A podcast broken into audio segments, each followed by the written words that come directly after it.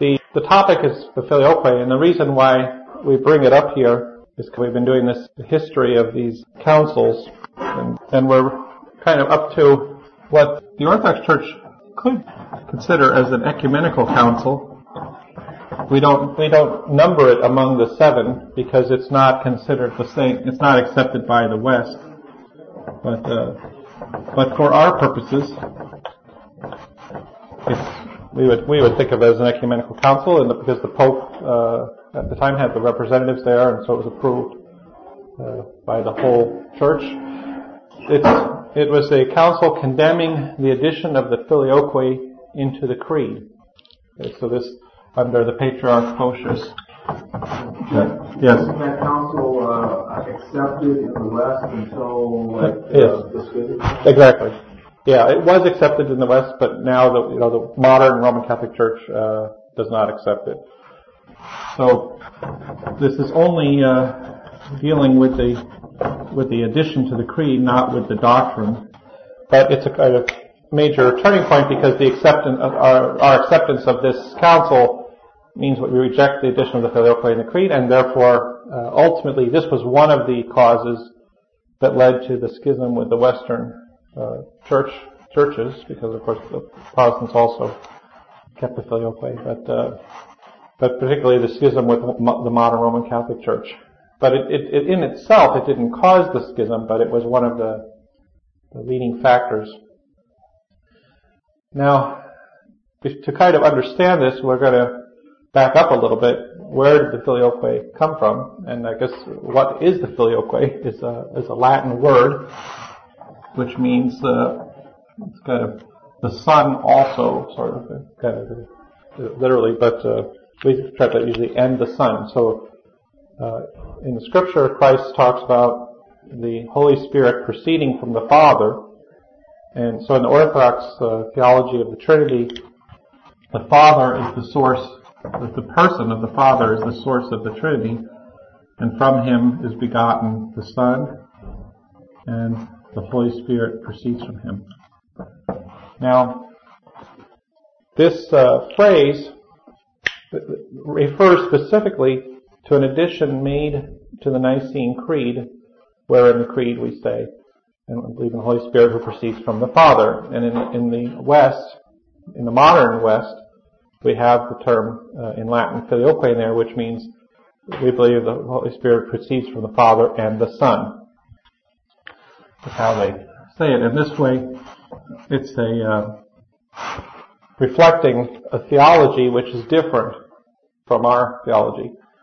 And so the, the uh, problem that we're going to speak about is, not, is two things. One, how did it happen that in the West they ended up with a, a, a change in creed? That's the first problem. The second is what, how did the, how did the understanding of the Trinity change? And that's uh, where we'll start because that happened first. In uh, about 400 AD, around 400 AD, we have uh, Bishop Augustine of, of, North Africa, who was an educated uh, convert from Manichaeism, who became an Orthodox bishop and was a brilliant uh, person, but who wrote a lot of kind of very original and I guess somewhat idiosyncratic books on theology that became very influential in the West. Uh, he wrote in Latin. And one of the books that he wrote uh, is on the Trinity, which was an attempt to defend uh, uh the doctrine of the Trinity based on philosophical grounds. The book became especially important because the barbarian tribes uh, that, it, that took over the Western Roman Empire around the time that uh, even in the end of Augustine's life, the Vandals were coming, uh, Vandal tribe was coming into North Africa, uh, were Arians. So the major uh, theological challenge to Western uh, Christianity between 400s and 500s was was Arianism. Therefore, uh, Augustine's book became very influential and important because it offered philosophical defenses of the unity of the Trinity versus Arian, Arian uh, rejection of the divinity of the Son. Because in the Arianism, only the Father is, is God, and the Son and Spirit are seen as, uh, Holy Spirit seen as separate. So this gave a lot of uh, prestige and importance to Augustine's work.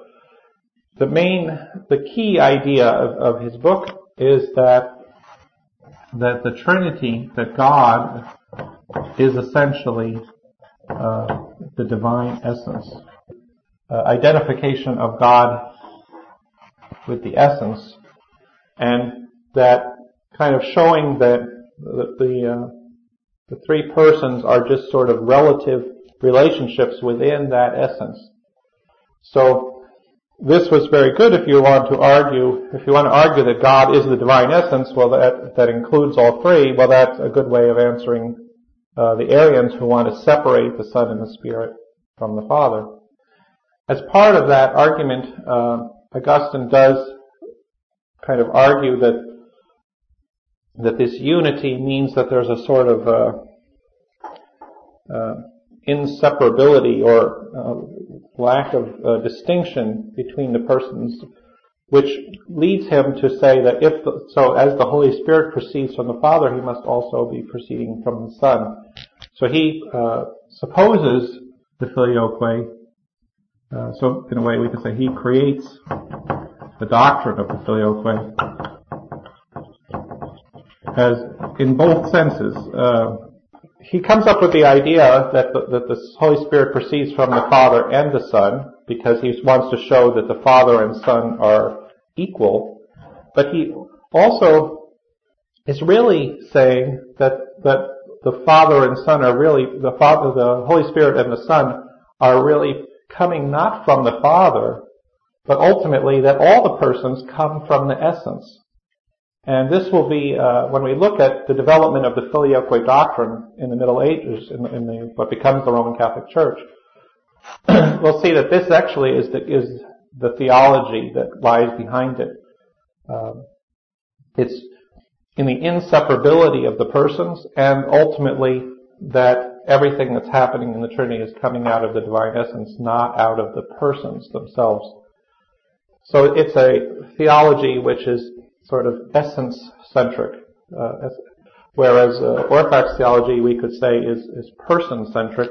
The uh, Son and the Spirit are seen as coming out of the person of the Father.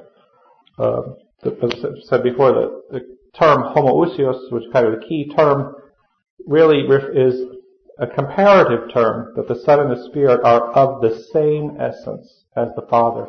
So he described the Trinity in its relationship as the relationship between the Son and the Father and the relationship between the Spirit and the Father. The Augustinian view of the Trinity is really a philosophical and abstract view.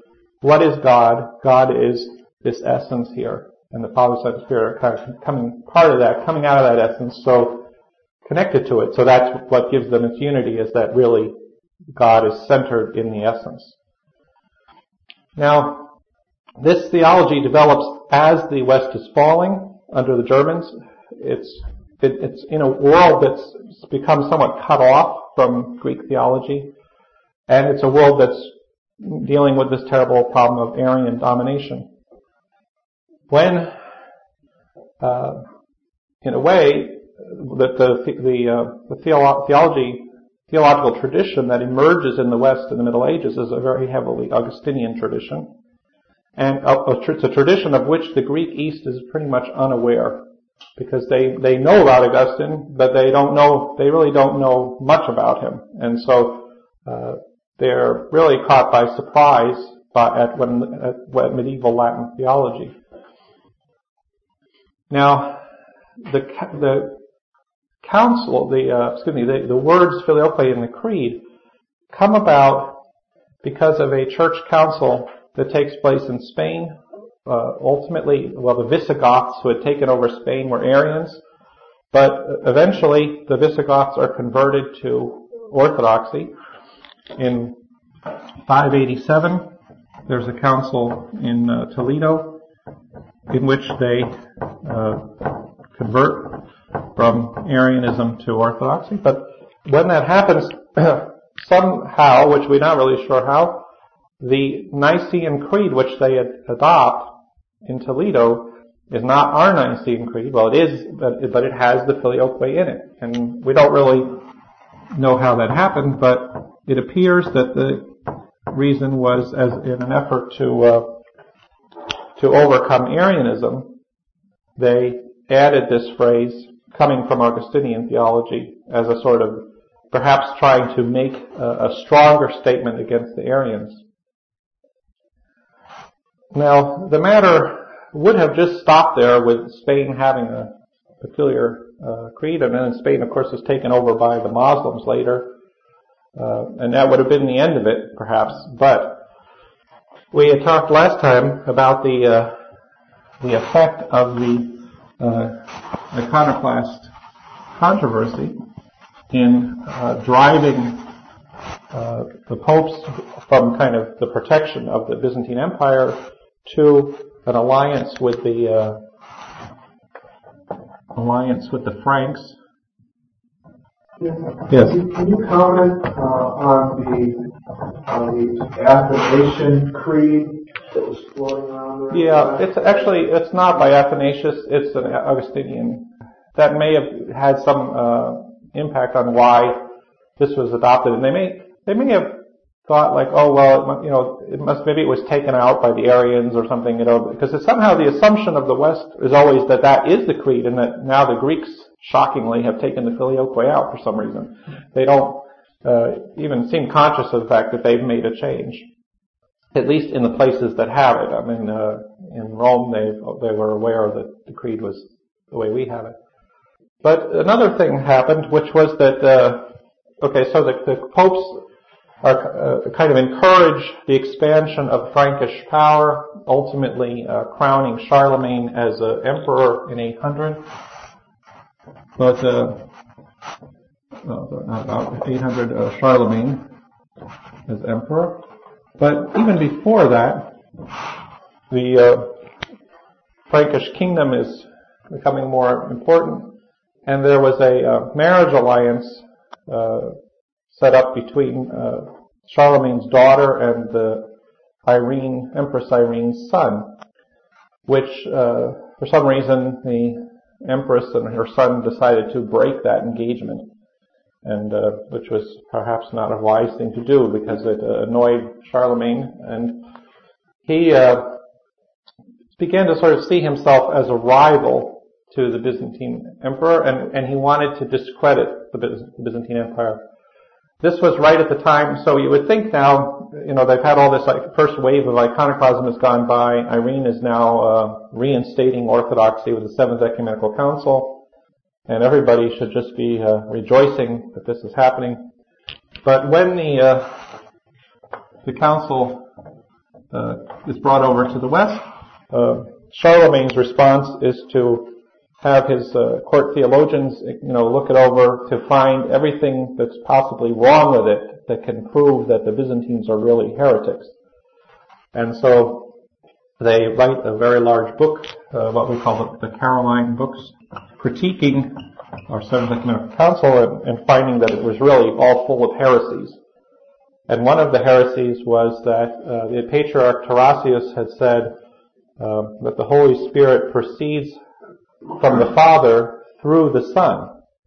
And the theologians that Charlemagne was using, based on, you know, having studied Augustine, said, well, what's this through the Son? Everybody knows the Holy Spirit proceeds from the Father and the Son. And so this is uh, some kind of heresy that Tarasius, uh, the Patriarch of Constantinople, is introducing here. So this, uh, the desire to prove the Orthodox Church of the East as heretical led uh, Charlemagne's theologians to bring up the filioque as a uh, important Western doctrine that the East was deficient on. So that sort of originated, so this originated, so the, the filioque controversy did not originate with some Eastern Orthodox fathers discovering what was going on in Spain or picking up Augustine and saying, ah, there's some problem here. It was with the, the uh, theologians of Charlemagne wanting to be able to say, look, you, uh, you Greeks are, are heretics, and this is why. So, uh, at the time, there was uh, several councils held in the West, the Council of Frankfurt and Friuli. The Council of Frankfurt endorsed the Caroline books, and then it, as a result, the Council of Friuli was kind of commissioned to look into the question, uh, actually of, of Spanish adoptionism, but in but in reality of the filioque, and ended up kind of endorsing the filioque in, in 797. And these were, uh, it was led by a bishop appointed by Charlemagne uh, in Frankfurt 795. So in the period, actually, so the Seventh Ecumenical Council and the desire of, of Charlemagne to show it as being deficient leads to the West uh, codifying the filioque doctrine as the phrase anyway as as being necessary necessary to orthodoxy. So these so the West has these these councils which become uh, kind of the turning point, really. In, in, a way, they are they are the, the beginning of the Roman the modern Roman Catholic Church because they are the first time. I mean, so Toledo had made. Uh, I mean, Augustine doctrines around. Toledo had introduced this thing into the creed, but now the West, in the West, we have the, the Charlemagne's church, the German Frankish church, officially proclaiming that this is the correct doctrine and that those who, the Greeks who don't accept it are heretical for doing it. What yes. is the Pope's role in this council in Frankfurt? Well, he didn't really have one other than that he was forced to ratify it. Did he have representatives at it?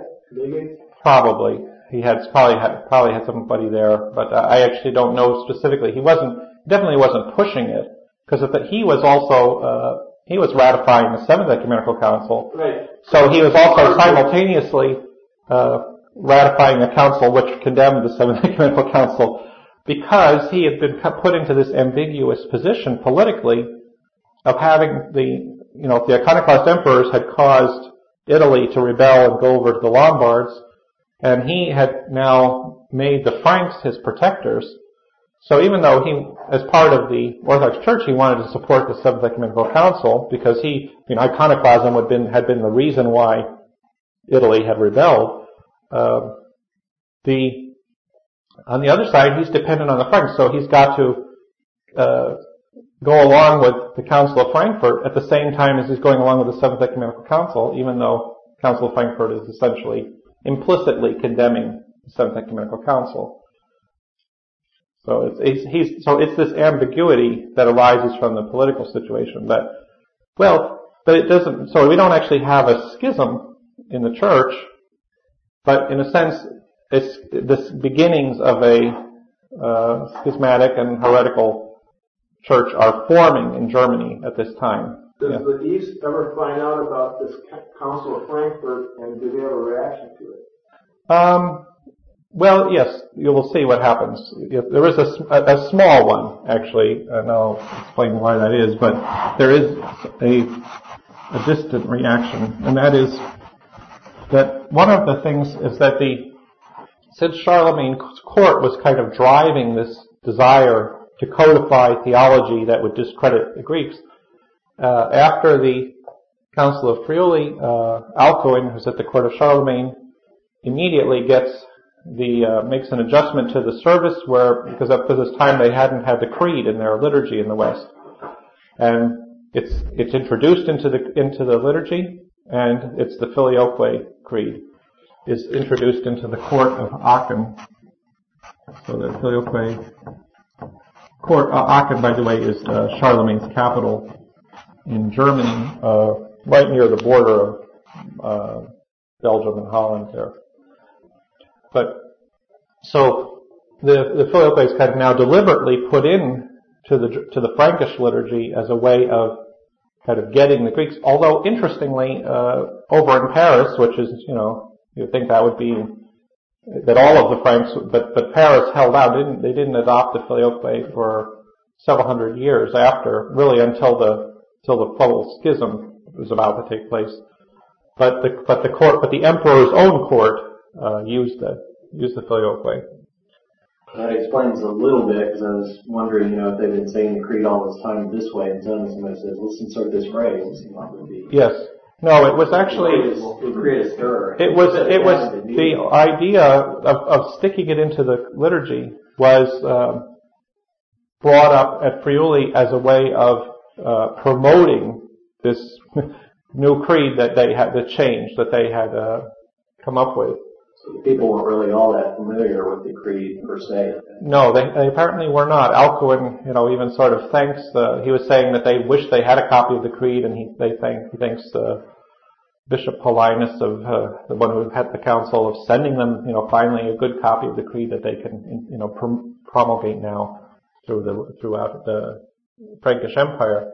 So, so what I understood was Rome had not yet added the creed to their liturgy. No, they didn't for a long time. I mean, Rome Rome held out for hundreds of years. Uh, it was it was this was a, something going on up there. that's interesting because what you said is the Monophysites added first, then the Orthodox, in the east, then the Frankish West, and lastly Rome. Yeah. Oh, Rome. Yeah. Interesting. Yeah. So I think it was yeah it was adopted in the east specifically in answer to Monophysites. So it was a for some reason, yeah, Frank's, I mean, the Roman church was more conservative liturgically. Um, now this, the word that, how this guy got back to the uh, east was that Charlemagne, now being a very important person, uh, decided to sponsor some, uh, a monastery in Bethlehem.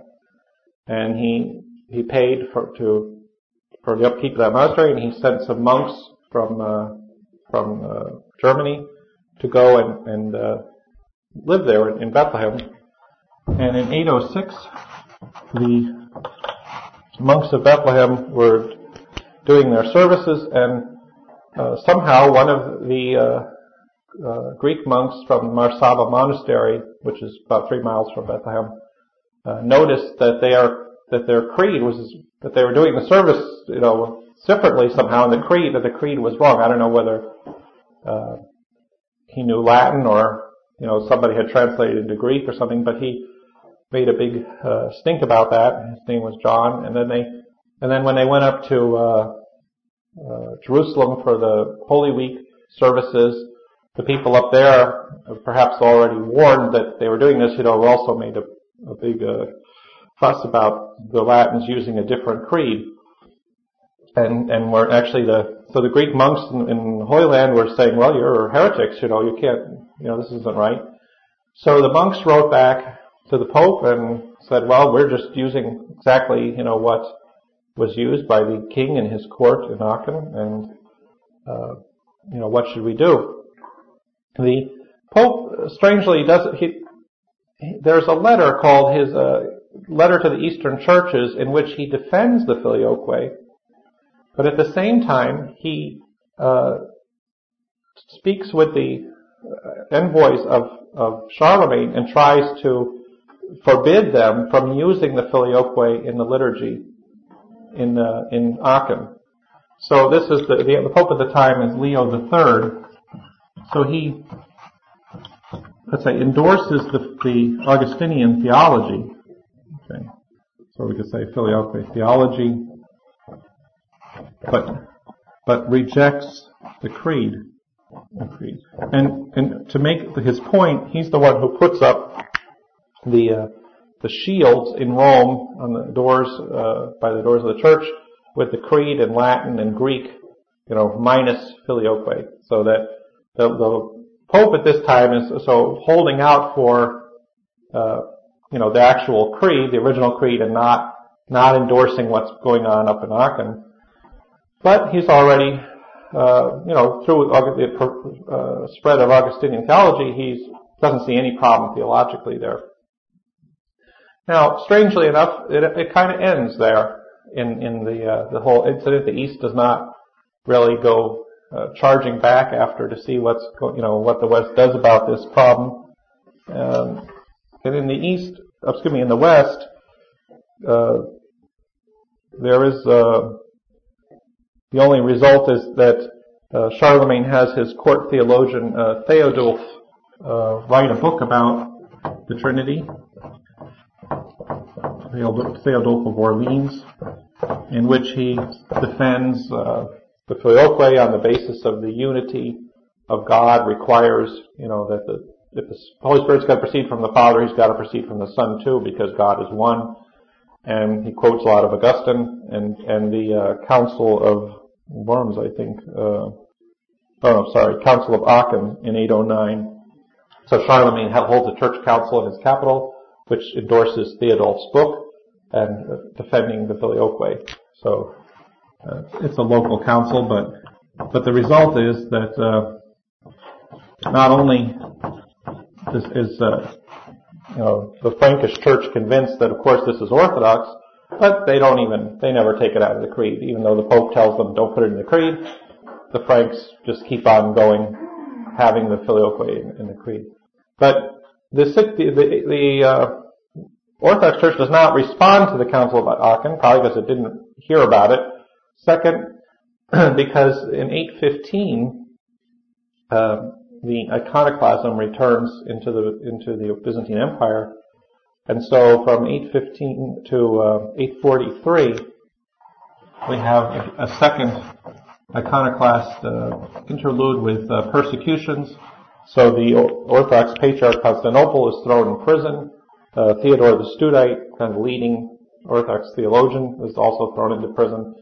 And there's a, so a whole generation there where there's not you know, they're not really worried about what's going on over in France. They're, you know, worried about trying to overcome iconoclasm in, in Constantinople. And the other thing that happens is that after Charlemagne, the uh, extent and, and, kind of reach of the Frankish Empire gradually diminishes. So what the Franks are doing has less impact on the rest of the world uh, for a while, and, and it's all kind of uh, seems to be forgotten about for a little bit.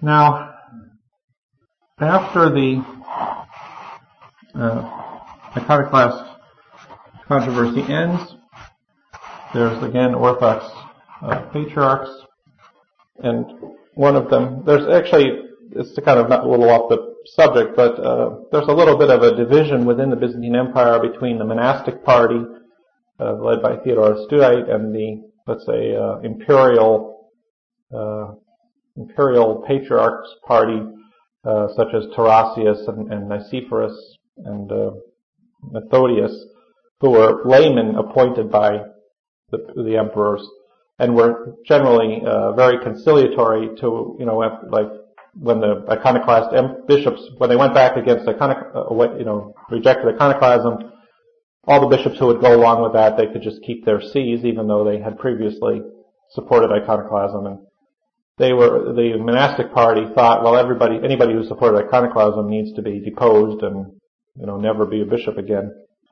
So there's a kind of split, and and uh, the story of the t- the politics of the time of the patriarch Photius is somewhat poisoned by that split, because uh, the, there was a patriarch Ignatius who is a representative of the monastic party, and uh, Patriarch uh, Photius is was an imperial uh, servant, a layman, who was a very scholarly person, and actually uh, Patriarch Photius's library is uh, one of the great sources of, of uh, early Christian literature, because he and his people that were with him, they read through all these works of ancient literature and then made comments on it.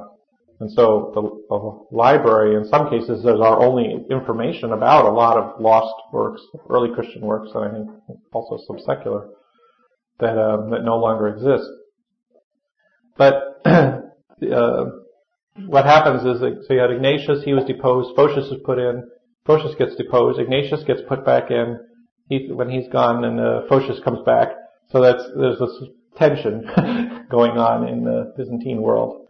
Uh, the way that the, the filioque question kind of comes up, and ultimately, you know, because we're, we're, leading up to the Council of 870 where the filioque gets condemned. Okay, it wasn't condemned early there. I mean, the, the monks of Bethlehem monks were yelled at and told they were heretics, but that was kind of where it ended. Uh, they didn't uh, you know, nobody had a big official church council about it. But at this time, the uh, the Bulgars who had uh, who had killed uh, uh, the Emperor Nicephorus back a, a, few years were becoming Christians. There was actually two major groups uh, becoming Christian at that time: was Moravia and uh, the Bulgars. And this partly because Charlemagne in the 790s had defeated the Avars who had controlled the area of the Balkans. They were kind of a Hunnish group that were pagan. Uh, so the Franks defeated the Avars and they started kind of expanding down towards the Balkans. And the Byzantine missionaries coming up, you know, somehow there was a, a missionizing going on from both directions. And Moravia and the Bulgaria both decided to become Christian. In both cases, uh, they appealed to the Byzantine Empire for missionaries. Uh, Moravia uh, had Cyril and Methodius, who are famous for the creation of the Slavonic alphabet. And the the interesting thing because of the Byzantine idea of missions was that you, you translate the services and, and books into the language of the people you're missionizing. Uh, the Frankish idea of missions was that you make all the people in the place you're missionizing learn Latin so that they can, you know, do the services in Latin. And that's, uh, uh, you know, I think that the Orthodox Church, we don't always probably realize that now because it seems like we're, you know, when we're people coming from Greece or coming from Russia, you know, they, as they come as refugees, of course, they brought Greek and Russian with them and you know, they don't seem like they're particularly, uh, you know, progressive missionaries when they get to this country, but that's because they're not coming as missionaries usually. They come, you know, as refugees wanting to preserve the home country. But in the terms of a philosophy of missions, they did, uh, the Orthodox philosophy of missions is to translate. Well, that, uh, was okay. That was about 860, and then in 864, uh, the Bulgars become become Orthodox, and they start learning. But the Bulgarians want to have their own patriarch. They didn't really like being because they live right next to the Byzantine Empire. They didn't really like the idea of being right under the Byzantine Patriarchate. So they and the, and the Byzantine didn't want to give them their own patriarchate. After all, they just became Christian. Uh, you know, so they said, no, you know, why don't you wait well, so the Bulgars wrote to Rome, and the Rome said, "Oh, great, okay, you, yeah, we'll we'll do a deal with you." They didn't give them the patriarch either, but but they um, said, "Well, you really belong under us anyway." So they uh, so the Bulgars throw out the Byzantine missionaries and bring in Frankish missionaries. Now the Franks uh, come, and there's a, a, number of things, but one of the the big one here is the they bring the filioque. So all of a sudden the, uh, the filioque is now being used in uh, churches that are, you know, 60 miles away from Constantinople. So the, uh, and where the Byzantines have been the people who set the churches up there and now, you know, all these churches are now adopting the filioque and they, uh, are quite, the Patriarch Photius is very shocked by this. There's a lot of other things, but that was the, the most important. Uh, the patriarch, uh, you know, is shocked to have this this strange change to the creed, and and writes letters and uh, assembles a council which condemns this in 867, and and he and the emperor uh, writes a letter to the pope in which he uh, you know, tells the Pope that there's all kinds of terrible things happening and complaining about it, and says, and, and one of the terrible things is that you know the these German people come down here, they're bringing uh, some kind of strange addition to our creed. So Pope Nicholas, though, uh, strangely enough, although the, they weren't using the filioque, he uh, feels that the emperor's letter is an attack on the rights of the Western Church and so he uh, sends an appeal up to the Franks to do something about this, and they uh, decide to get some theologians going, uh, the most important of which is Ratramnus of Corbie, who writes a kind of a complete defense of the filioque from the point of view of Augustinian theology. It's kind of his work is sort of the the great work uh, explaining the Augustinian position and why the filioque is really correct.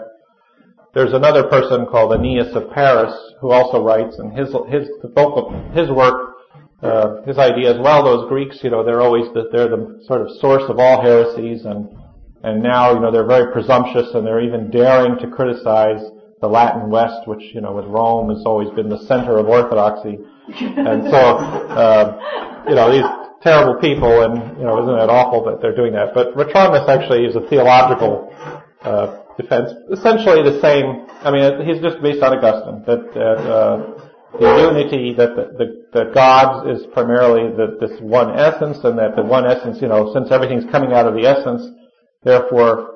Uh, the, you know, if the, if the Holy Spirit proceeds from the Father, He has to also proceed from the Son, and and that uh, you know, if you don't have the filioque, well, then you're introducing some kind of Arianism. This is backed up by the Council of Worms, and in the West this sort of becomes, again, official doctrine. In uh, back in Constantinople, uh, while the council in Constantinople had, you know, condemned the filioque, it even condemns Pope Nicholas, and everything is looking pretty good in Constantinople for Photius until the emperor's uh, bodyguard, you know, one of his associates decides to murder him, and that's uh, Basil the First uh, murders the emperor Michael, and Basil, uh, you know, that's probably wouldn't make him very popular, but he so he needs to do something to make himself popular, and he knows that the monastic party, the followers of Ignatius, are mad, you know, that Ignatius was deposed and Photius, this layman, was put in as patriarch. So he becomes the champion of the monastic party and says, well, you're right, you know, Photius shouldn't be patriarch, we take, he's deposed now. And uh, Ignatius, you know, this monastic patriarch, he's going to be patriarch again. Okay, Basil one is the emperor? Yes. And he murdered himself? Yeah, who was it, who was a, he, he had been like a bodyguard or something, but he became the emperor liked him very a lot, so he was just kind of became the emperor's companion. And then uh, Basil snuck in a night one night and hacked him up, uh, I guess, and uh, and became emperor. So, but so he, you know, so Ignatius becomes uh, patriarch, and he undoes, you know, he he uh, gets rid of this council condemning Rome, but what Rome wants is control of Bulgaria, and Basil and Ignatius decide, well, they don't really want that particularly, so they uh, they don't give in to that. Ultimately, Ignatius dies. Basil brings Photius back, I guess, to let him finish up his being patriarch. And at that point, in 879, uh, Photius again goes on the attack as far as the Filioque. But in the meantime, the uh, Pope has Pope Nicholas has died, and the new Pope John Eighth is kind of more like Leo Third in that he he doesn't really he knows that he doesn't believe in this change in the creed, and he's willing to condemn that. So the uh, council in 879 that we start out with is agreed to not only by Photius but uh, Photius and the Pope Pope John, I think it's the eighth. So Council of 870 is the one where the Ignatius kind of gives in to the Pope and, and undoes Photius' previous condemnation of the Filioque. In 879, this is when Photius comes back and with the, with the agreement of Pope John, condemns the Filioque edition. Unfortunately, they, uh, you know, maybe because of uh, he was trying to reach a, a compromise or something, he didn't he doesn't address the theology of the filioque in here, but at least they had agreed that, you know, they were not going to put that in the creed. Later in life, uh, Photius was again deposed because uh, the new, when a new emperor comes along, he wants to put his younger brother as patriarch. So he gets rid of Photius again, and Photius spends his time in exile writing a book called the Mystagogy on the Holy Spirit, which is our uh, kind of our, the best uh, kind of classic Orthodox statement uh, against the filioque. Uh, oddly enough, in exile, he didn't have access to any of his books or the uh, Latin books or anything, so he kind of wrote it from uh, memory. But it's still it's the kind of classic. So Photius's mystagogy of the Holy Spirit. It's what he does is he's it's it's where he answers this this theology because apparently he saw Ratramnus's work and he argues that uh, the problem of having the filioque is that divides that the, that the unity of the Trinity is this, is its source in the person of the Father, and that if you the filioque sort of is dividing that. Uh, whereas actually, I mean, really, the West the thing is the Western theology, Augustinian theology, is based on the unity as being in the essence, and let's say Cappadocian or Eastern theology is based, and the unity is based in the Father's person. One of the things that Ratramnus uh, brings up is that, you know, in the scriptures, it talks about the, the spirit of, the Holy Spirit is called the spirit of the Son, or the Holy Spirit breathes on the apostles, or he gives the Holy Spirit. Well, to that, to the West, that the Holy, this Christ sending the Holy Spirit means that he proceeds from the Son as well as from the Father. But in uh, Photius, he makes a distinction between the procession And the sending. and the sending, and right, which he calls the procession is to dealing with the uh, the existence of the, the Holy Spirit's existence comes from the Father, but in in its uh, what do you call it, the economic in in uh, the economy of salvation, the Son sends the Holy Spirit, and this is considered in uh, Photius and Orthodox thought as two separate things. And so that's why we, we still, in our model of the, the Trinity, the Father is the unique source of the Trinity, but in the carrying out of the work of, of salvation, the Son and the Spirit work together. Uh, and but that's not changing the you know how the Trinity uh, come, where the Trinity comes from. The this council does, does not uh, did not change what was going on up in the Frankish kingdom. It just reaffirmed that in, Rome, Rome was was resisting the filioque addition to the creed. It didn't even change uh, the prominence of Augustinian theology in Rome. I'm sorry, what's the name of that council again? Uh, this council, it's Constantinople 879. It's a, it's a Photius's second council. Now, part of several things. One is that during this time, the Frankish Empire becomes weaker. Uh, Byzantine influence in southern Italy becomes stronger, and you go for a period where essentially Rome is, I mean, is part of the Byzantine Church and doesn't does not adopt the filioque. Uh, the Franks have the filioque, but they keep it up, you know, up in northern in, in Germany, and uh, the two worlds seem to go on quietly side by side for a while. But then the German Empire, uh, well, two things happen. The uh, you have the Norman invasion of southern Italy, South Italy, who uh, take over the uh, Byzantine territories there, 1040, uh, and the second thing is that you have a revival of the German Empire uh, under uh, originally Otto, but this the German Empire kind of reformulates and starts pushing south into Rome again in 962. Otto comes down to uh, have himself crowned emperor in Rome. Who was in like uh, in charge of Rome before? I mean, technically Rome was part of the Byzantine Empire, but after Charlemagne, it really was, it had its own territories given. It was the former Byzantine territories were now considered papal territories by uh, people in the West. And then, but the, when the Byzant, as long as the Byzantines were nearby, you know, there was still, they were all kind of connected, but the, but they, but already they had this idea, you know, from after Charlemagne that this was now the Pope's territory is not longer the Byzantine Emperor's territory. So the Pope took on more of a secular role. But uh, the kind of the resurgence of the uh, German Empire meant that now there was a kind of conflict being introduced into Rome between the German and uh, and Italian interests. So you could say that you know prior to this, uh, even the, even when Italy was separate, I mean essentially this was Byzantine Italy, Rome, you know Roman Italy that was you know had Lombards invading, you know, but but it was it was under Frankish protection, but essentially it was still the old Roman province of Italy. With the increasing influence of the Germans, you have now a more active uh, German intervention into this former Byzantine province.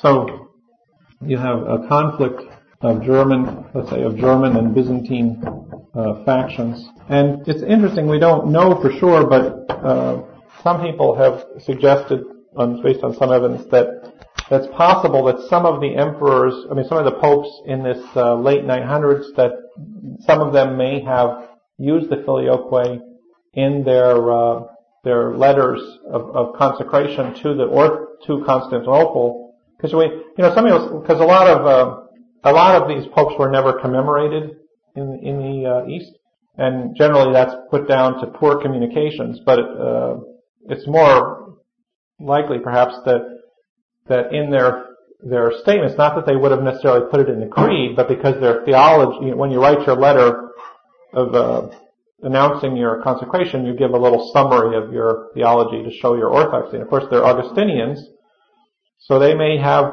put the filioque in some of the, their letters, in which case would explain why those popes were not ever recognized. Yeah. When did that start? That would probably have been in the you know, that seems to be in the late 900s. And then uh, in uh, 1046, when the Emperor Henry III comes to Rome, and there's a conflict between the local candidates for Pope, and he decides, well, this is time to uh, end all this nonsense, and I have my chaplain here, and he's going to be the Pope.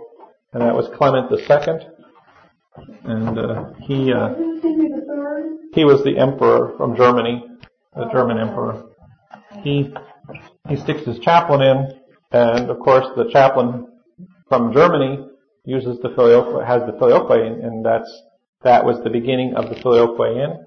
And then that started something because then once so Henry then appointed the next uh, few popes. Uh, so actually, and then there's a whole group of German, essentially German popes that come in, and this is where the Reformed papacy begins, which is another class. But two things. One is that the filioque, the theology comes from Augustine. It ends up in the Spanish Creed.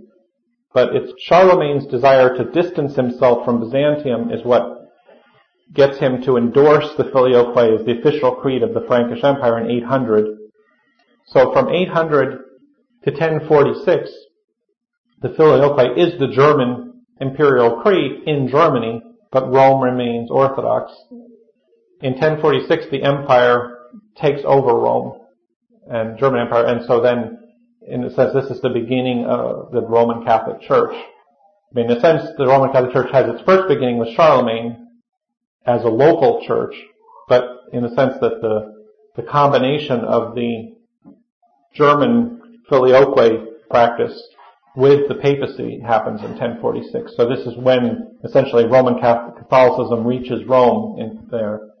And then the other aspect that leads to the schism, because the schism hadn't happened yet, is that the uh, Germans develop a doctrine of, the, of a papal monarchy, of a, that a universal rule of the church by the Pope uh, once they become popes. Of course, they never listened to the Pope when he, when they weren't, but now that now that they're the Pope, they're they're saying, okay, everybody needs to listen.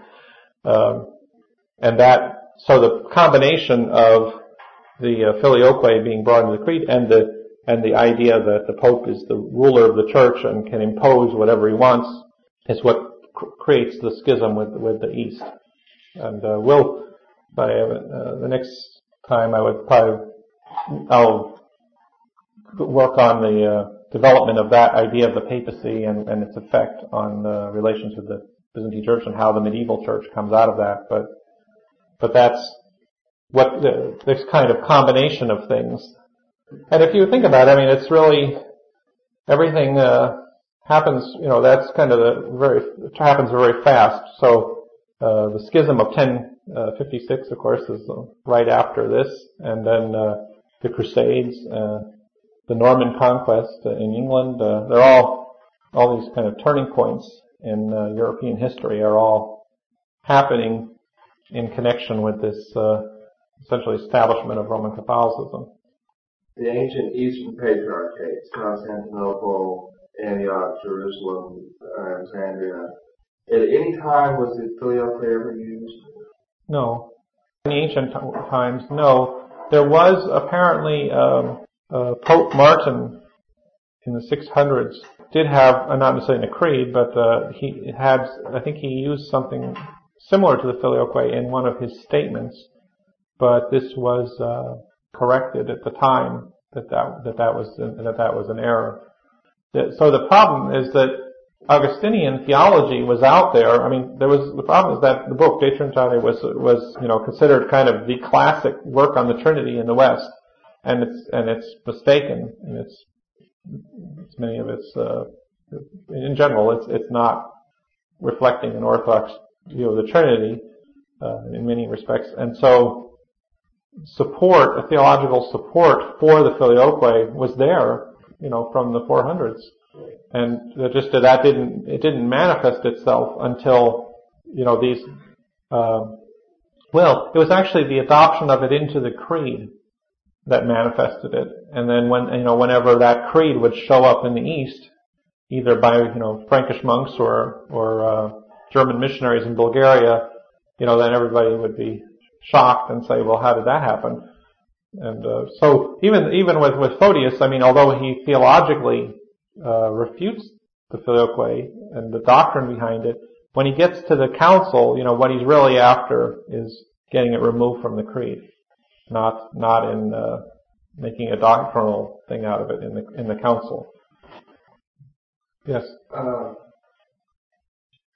would you say then that uh, in those portions of the West, such as Rome itself, mm-hmm. Uh, where they were still reciting the original creed for all those centuries, mm-hmm. uh, that they might have actually agreed theologically with the filioque, but they simply didn't uh, weren't willing to tamper with the text of the creed. Absolutely, that's that's exactly what Leo III says, and um, I would say that's probably also true of Johnny, although I'm not sure, but I would suspect that's true of him. Yes. Well, there, this is a very yeah, I think you're bringing up a very interesting point, and that is how orthodox was the West between Augustine uh, yeah. and and you know, the schism. Yeah. And did did the did the did the people in between Augustine and let's say the Franks did, were they using the language of Augustine but not meaning the same thing as Augustine meant? In other words, were they giving it a kind of orthodox interpretation? Perhaps. Sort of a yeah. spin? Well, and also, yeah, I guess the, it's also a question of just how far you can be mistaken without really leaving the church or being a heresy. I mean, in a way, uh, you know, there's lots of errors, the various errors that a lot of early church writers uh, write, but we don't, you know, some, still consider them as saints. And I, I guess it's just, you know, and even with this filioque thing, I mean, the real break is the uh, is when it becomes backed up by the supremacy doctrine that tries to enforce the filioque on, on the on the east. You know, so uh, yeah, sometimes that although you could say I would say that the the first answer to your first question is that to a certain extent uh, the deviation from orthodoxy begins in 400. You know that already you can see the origins of of, of certain errors, but that the that the, the presence of errors by itself does not put these people outside the Orthodox Church. It's only when those errors become kind of formalized and insisted upon and kind of aggressively uh, trying to put themselves onto the church, that the church then has to say, you know, well, no, we can't have that, and that's it's really the combination of you know insertion into the creed and then and then the uh, kind of atta- attack of the of papacy. Right. Just um, to point out, there's a the best book on this uh, subject is um, Photius and the Carolingians by uh, Richard Haugh. It's originally published by Nordland uh, Press, of which he was the uh, principal. But uh, I don't. I can. I. If I'm not sure if it's even available now, but I think he has a certain reprint business in Germany or Liechtenstein. If it's if you can if you can find it, that's it's a great book, but uh, it's hard to find. Where did you find it? Well, I got it back in seminary when Nordlands was still in business, but uh, there that was some years ago. He's he's went overseas. Oh, back in the in those nineties. Yeah. Yes. You said that um, Augustine's book, On the Trinity. The Trinity, Yeah. was um, had a lot of errors. I mean, Well, its whole perspective, it's because it's very philosophically, it's a philosophical defense of the Trinity.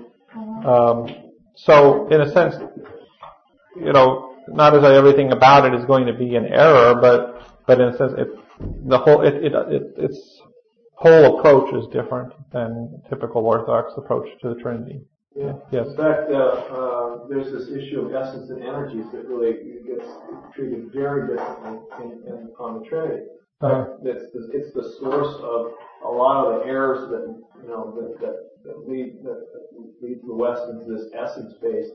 Okay. Yeah, because he he's he's trying to fight the Arians with, with, with a, a, a very different argument than than the Cappadocians did, for instance hmm you know, where they say the Arians said, you know, the, the logos is visible. We, you know, he's seen in the Old Testament. Okay. That means that he's created in his essence, Okay. and, and because what he's saying is God's essence cannot. be. Arians say God's essence can't be seen. Okay. The logos is seen. hmm Therefore, the logos is created. It can't be of the divine essence. hmm And of course, you know, the, uh, the, uh, the Cappadocians basically say, well, that's, you know, he is, they, from both sides, they say he is divine, but he's also seen. hmm Uh, and, and, and, uh, but, but Augustine says, accepts that premise that says, you know, he's visible, Mhm. then, then, then it's created.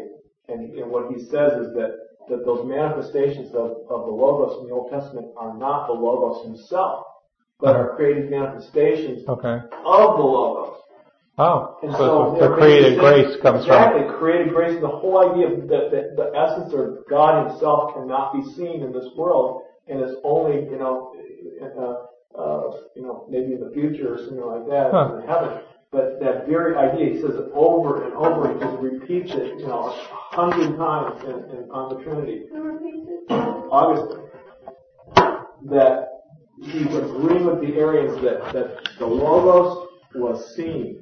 Therefore, so, but he still wants to argue that he's divine.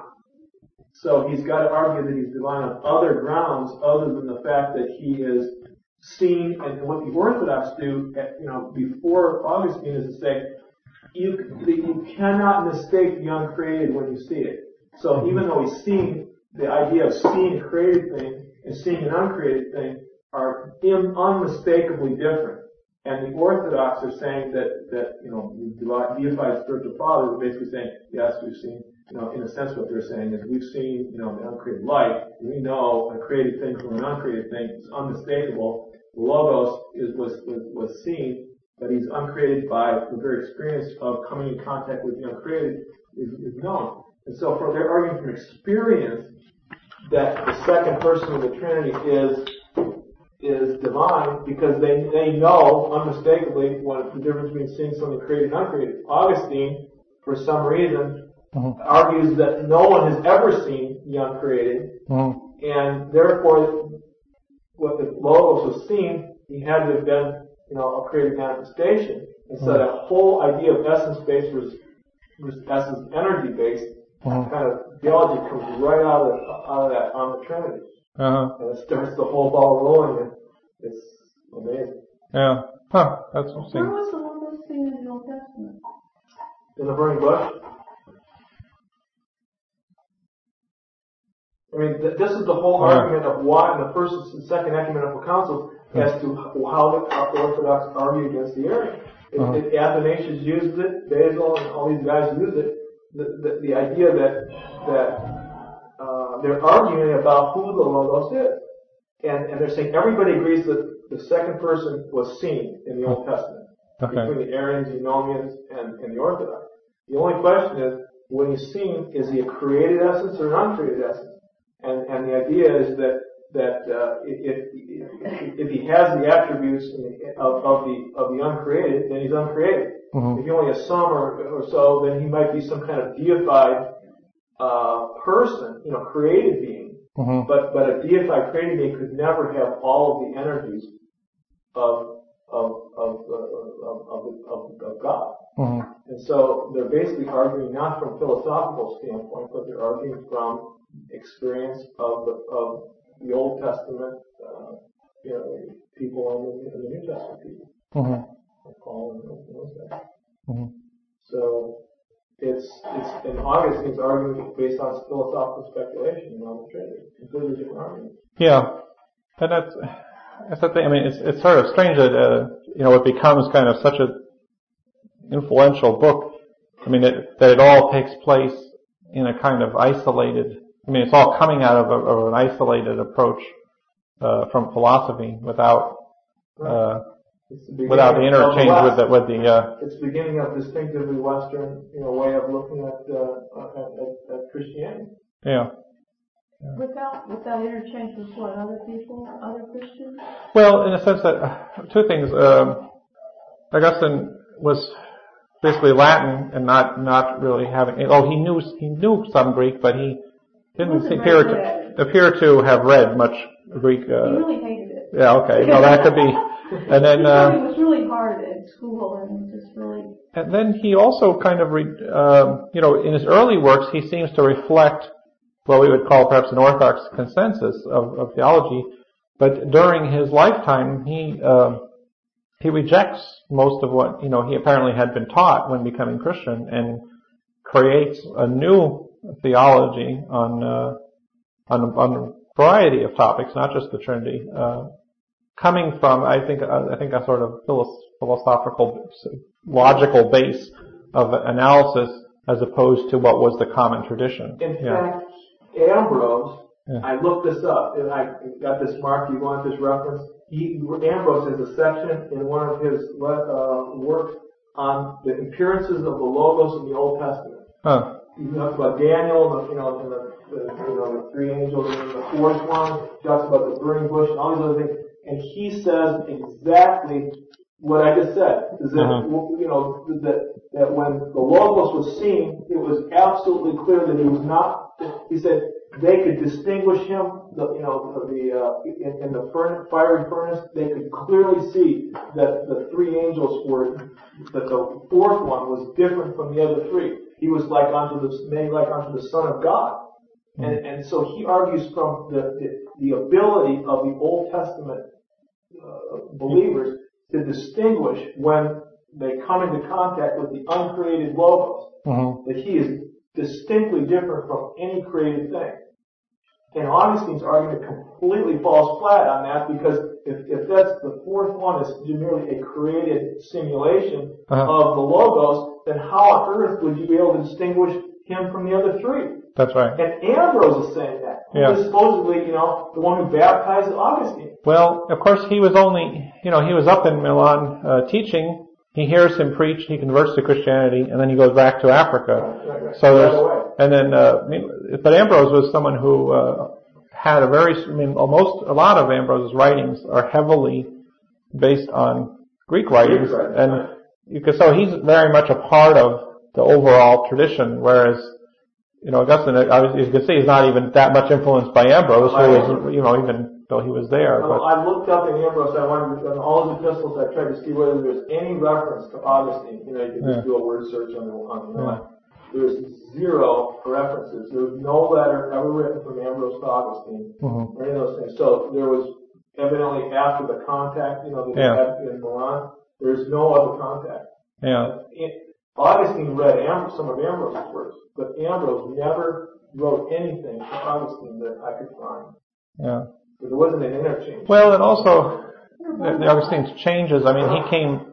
So when he first became Christian, I mean, his outlook seems to have been kind of typical, but then transformed as he went on. And I, I you know, I'm not sure how when I forget Ambrose's da- dates, but uh, it could just you know be that. Well, because of course they never, he may not have been in contact at all after they, he moved away, but, uh, but he, but he kind of developed his theology as he went forward and, and pretty much did it in, in isolation. Yes, so Ambrose is, is following, you know, Athanasius and Basil and, and Gregory Nazianzus and Gregory and Nyssa and all those guys in that idea of the distinction between the created and uncreated being you know, able to be experienced and seen. Mm-hmm. And Augustine uses a completely different argument. He almost turns it on its head Mhm. to argue against the same gods, you know, the, the Arians and, and Eunomians. Uh, so he wants to defeat the same guys, you know, and but he uses a philosophically based. I think it's basically that he didn't want to contradict a, a fundamental uh, axiom of Platonism, which is these ideas that there's these two different levels. You know, it's, this it's this idea of world world of ideas, Mm-hmm. and then and then the, and then the idea Okay. the shadowy things, and and they never cross over. Okay. So somehow or another, for the for the uncreated to cross that line and appear to the created one, you know, us now, is like a, a, total violation of the most fundamental principle of Plato, hmm which seems to be guiding Augustine. Okay. Yes. Um, two questions. First, are you uh, planning to give any more classes about the Filioque? No, I'll do the. I'll probably my next one will be about the development of papacy, which will talk about. I mean, talk about the implementation of that. Uh, so I'll probably try to pick up with a running start here. You know. Okay, okay. Well, my second question is a big one, Okay. and um, the uh, you may or may not consider it within your purview, and if not, Okay. you know, tell me. But uh, the uh, uh, it seems to me that the uh, history that you have presented on the Filioque is fairly straightforward. Uh-huh. Uh, the um, it's not too difficult, I think, to establish what happened. Right. And the uh, the big question that I get from people outside the church is they say, "Okay, I'm willing to grant this history, Yeah. but why is this doctrine of filioque so important that it's worth dividing the church over? Okay.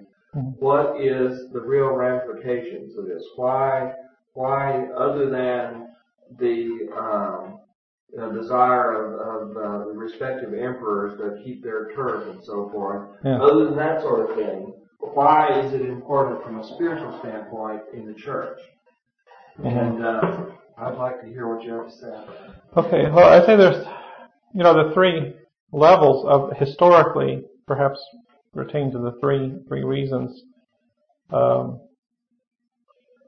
the, uh, you know, on the Augustinian level, I mean, I would say that it's, it's the spiritual difference is a different view of God. Primarily, is God primarily an abstract essence, impersonal essence, or is God primarily a person from whom there are two other persons? And so I would say that, you know, the opposition to the filioque is important as the preservation of the biblical uh, conception of, of God as personal. That's perhaps, you know, uh, whether that's a cause for schism. I mean, it actually didn't cause a schism at, at, at that point level. The second level is that the Orthodox Church, you know, has a creed. Uh, Christ uh, describes the Holy Spirit as proceeding from the Father, and then, uh, you know, the Spanish for whatever reason, the but the Charlemagne perhaps sort of for hostile reasons, you know, makes a change in the church's creed to advance, you know, something that let's say is at least questionable and perhaps has, you know, we would say we would say that it's spiritually uh, misleading, but they, you know, but so that this uh, this change of tr- unilateral change of tradition in the Orthodox tradition is a reason that the church, you know, need to object and actually here uh, held a church council in which, you know, even we, we know that the one pope agreed to this at the council, and then other popes, you know, that they expressed in other times agreement with the Orthodox position that that's that it's wrong for the West to do that. Uh, on the third level, it you know the the actual schism between the churches came about because of the, uh, the papacy's you know attempt to enforce this change on the rest of the church, and the church would not accept that, and that's where you know that's so the schism did not come about because uh, you know somebody was reading you know some Eastern monk was reading Augustine and said, oh well this is wrong, you know so you know we're gonna we're gonna break off from all you Western Christians. And so, I mean, if, it, if it's just, it makes a sound, from their point of view, of course, it's just that we have, you know, we're particularly uh, sensitive, you know, ex- and eccentric, you know, that we that we just don't like their theology, so we're picking up our crosses and going home and having our own church, you know. but, but that's not what happened. You know, that's uh, it's really the opposite of what happened. I mean, if anything, the Orthodox Church, uh, you know, was tolerant and tried tried to stop these things from happening, but didn't actually uh, create the schism until you know it was kind of progressively uh, the these changes uh, became sort of more and more uh, pushed onto the Orthodox Church, and that's how we ended up with the schism. Not not it wasn't something we created, but something that uh, was was forced on us. But uh, but we do you know I think we are we can argue, you know, correctly that uh, first off that you know that the, the, Bishop of Rome doesn't have the right to unilaterally change the Orthodox doctrine and force other, you know, all of the Orthodox churches to accept something like this. Second, that the church, uh, you know, has a right to preserve, you know, and is responsible to preserve its own tradition in, in the creed, and that uh, popes also agreed to this, specifically condemning the filioque. And third, that this doctrine of this, doctrine is out of sync with the, with the you know basic patristic consensus of uh, how the church looks at the Trinity, and that our we feel that uh, our view is more faithful to the teachings of Christ and the New Testament. That's, so I yeah I, I don't I think the problem is that Western people tend to look at us as being the nitpickers who created this. You know, we're creating the schism, but it's it's the other way around. Right. Uh, so it sounds like you're saying that this is primarily a matter of church order. Well, it's all three. I mean, I think we were, you know, it's right, it was right for Photius to defend the doctrine. It's, you know, it was right for us, for the church councils to defend the creed, and probably ultimately, uh, was right for the, you know, church authorities to, uh, not submit to being taken over, you know, but it's, so church order is a large part of it, but, but I would say they're all connected and, uh, you know, I guess the question is, you know, in going backwards, would we be able, you know, willing to say, okay, well, if you don't just force us to use the filioque, you know, well, that would be fine, you know, then we'd go back into communion with Rome now. If you would just say, okay, we could keep using the creed without it and you guys use it with the creed, with it, you know, would that be okay? Well, I don't think we would.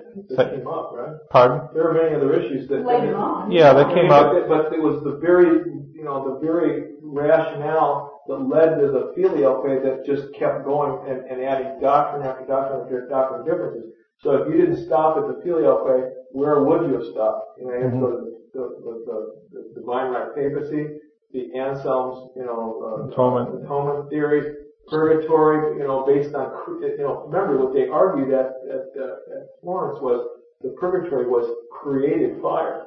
Okay. okay. And it's a real place. Uh-huh. and the idea of, uh, uh, of created grace Yeah. as opposed Scholastic. to uncreated grace. I mean, you know, the whole thing just started going in a very different direction. Yeah. So if it wasn't at the filioque, would the Orthodox Church have been willing to accept all of those other positions? You know, although it took all these steps to bring about the schism, in, in working in reverse, uh, I don't know that the Orthodox Church would, would have it as a goal just to be allowed to not have the filioque and that everybody else would have the filioque. But I'd say we, you know, we've already in a church council decided the filioque is a mistake, and so we wouldn't want necessarily anybody in, you know, we wouldn't want any churches we're in communion with to have the filioque. Second, we have our church fathers and church tradition saying that the doctrine is a mistake, and so naturally we would want to push that, but The adoption of the filioque into the creed was was the was the West hoisting the Augustinian flag, you know, and and saying we are now officially Augustinian. Yeah, to, the- to the whole church. Even if they had been sort of officially Augustinian before that, hmm they, they were basically announcing to the whole church Uh-huh. that they were saying basically the papacy in the West is now officially Augustinian. Are you are you with us or are you're not with us? Well, yeah, as of 1046, that's what Yeah, happened. Yeah, Exactly. So really, the church at that point had to make a decision to say, are we going to adopt officially adopt Augustine as either you know the main father of the Christian church or one of the main fathers of the Christian church? right. Actually, and I mean, I guess in a way, Charlemagne's church was doing that consciously Yes, to separate themselves exactly. from and distinguish themselves from the from the Orthodox, the Byzantine Church, by saying, okay, we're defining now the essentials of Christianity as including this Augustinian Augustinian. doctrine, and you don't have it, so that's what makes us kind of our empire, the Catholic Orthodox empire, and your empire is kind of suspicious over there. Right. So, yes, The Mr. God yeah, mystagogy. of the Holy Spirit by Photius. Yeah. Uh, basically in there, if I'm remembering correctly, although I haven't read the thing itself, but from what I've heard other Yeah, people it, it is in English, by the way. yeah, uh, I just haven't Yeah. read it. Um, but basically that there's like two basic errors theologically that can result from that. One being, I think what you mentioned, that in Orthodox theology, because the essence is kind of preserved within the persons, Mhm. because it comes from Father and Son from the, or Holy Spirit from the Son coming from the Father. Mhm. So they have the same essence as the Father hmm and thus they're un, you know one God. Uh, whereas in Augustine on the Trinity, uh, he essentially instead of defining them based on where they derive their essence, it's more of a rela- relational uh, Mhm. view of how to define the persons within this one essence. And so Yeah. the essence kind of becomes Now, actually, yeah, Photius doesn't really deal with that much because I don't think he realizes that that's where the Western view is coming from. well, the Augustine he's- part, he probably didn't realize that. he sees it as mainly that uh, that it's dividing the unity of the Trinity. Because right now the Trinity come well, he sees it as that either you're dividing the unity of the Trinity or you're creating a hierarchy within the Trinity that the Father is the source of the Son, the Father and Son are source of the Holy Spirit, so the Holy Spirit must be lower than the Son. Um, and that's so his objections are based on, let's say, the uh, you know, pro forma, what would be the implications of this statement, not, whereas uh, for Augustinians, that's not really where they're coming from. They're coming from this other direction from the, from the essence. But, uh, which isn't, which isn't evident in the, in the phrase itself. So he's talking about, you know, what, what these words should, you know, should mean and why they shouldn't be used. Yeah, Who's who was Photius? yeah that's what, Photius said that, that if, that if you use the filioque, that means you're putting the Holy Spirit lower. yes, right. Uh, because you're because the Father is only the source of the Son, then, and it's the Spirit. I mean, the Spirit is in a lower position in relation to uh, the Son because it has an additional source. Another way that I've heard it said is that the uh, Father and the Son are sharing a quality which the Holy Spirit cannot share in, which is His own procession. Um, Consequently, you know, he's not able to share in something that Father and Son do, so it kind of destroys the unity of the Trinity. Right. Yeah. He said no two can have the same personal attributes. They either have them uniquely or all three have them. Okay. Right. But no, you can never have two, and, and that was the. And excluding one other, yeah. Holy Spirit. who said that? Colossians. Oh, okay.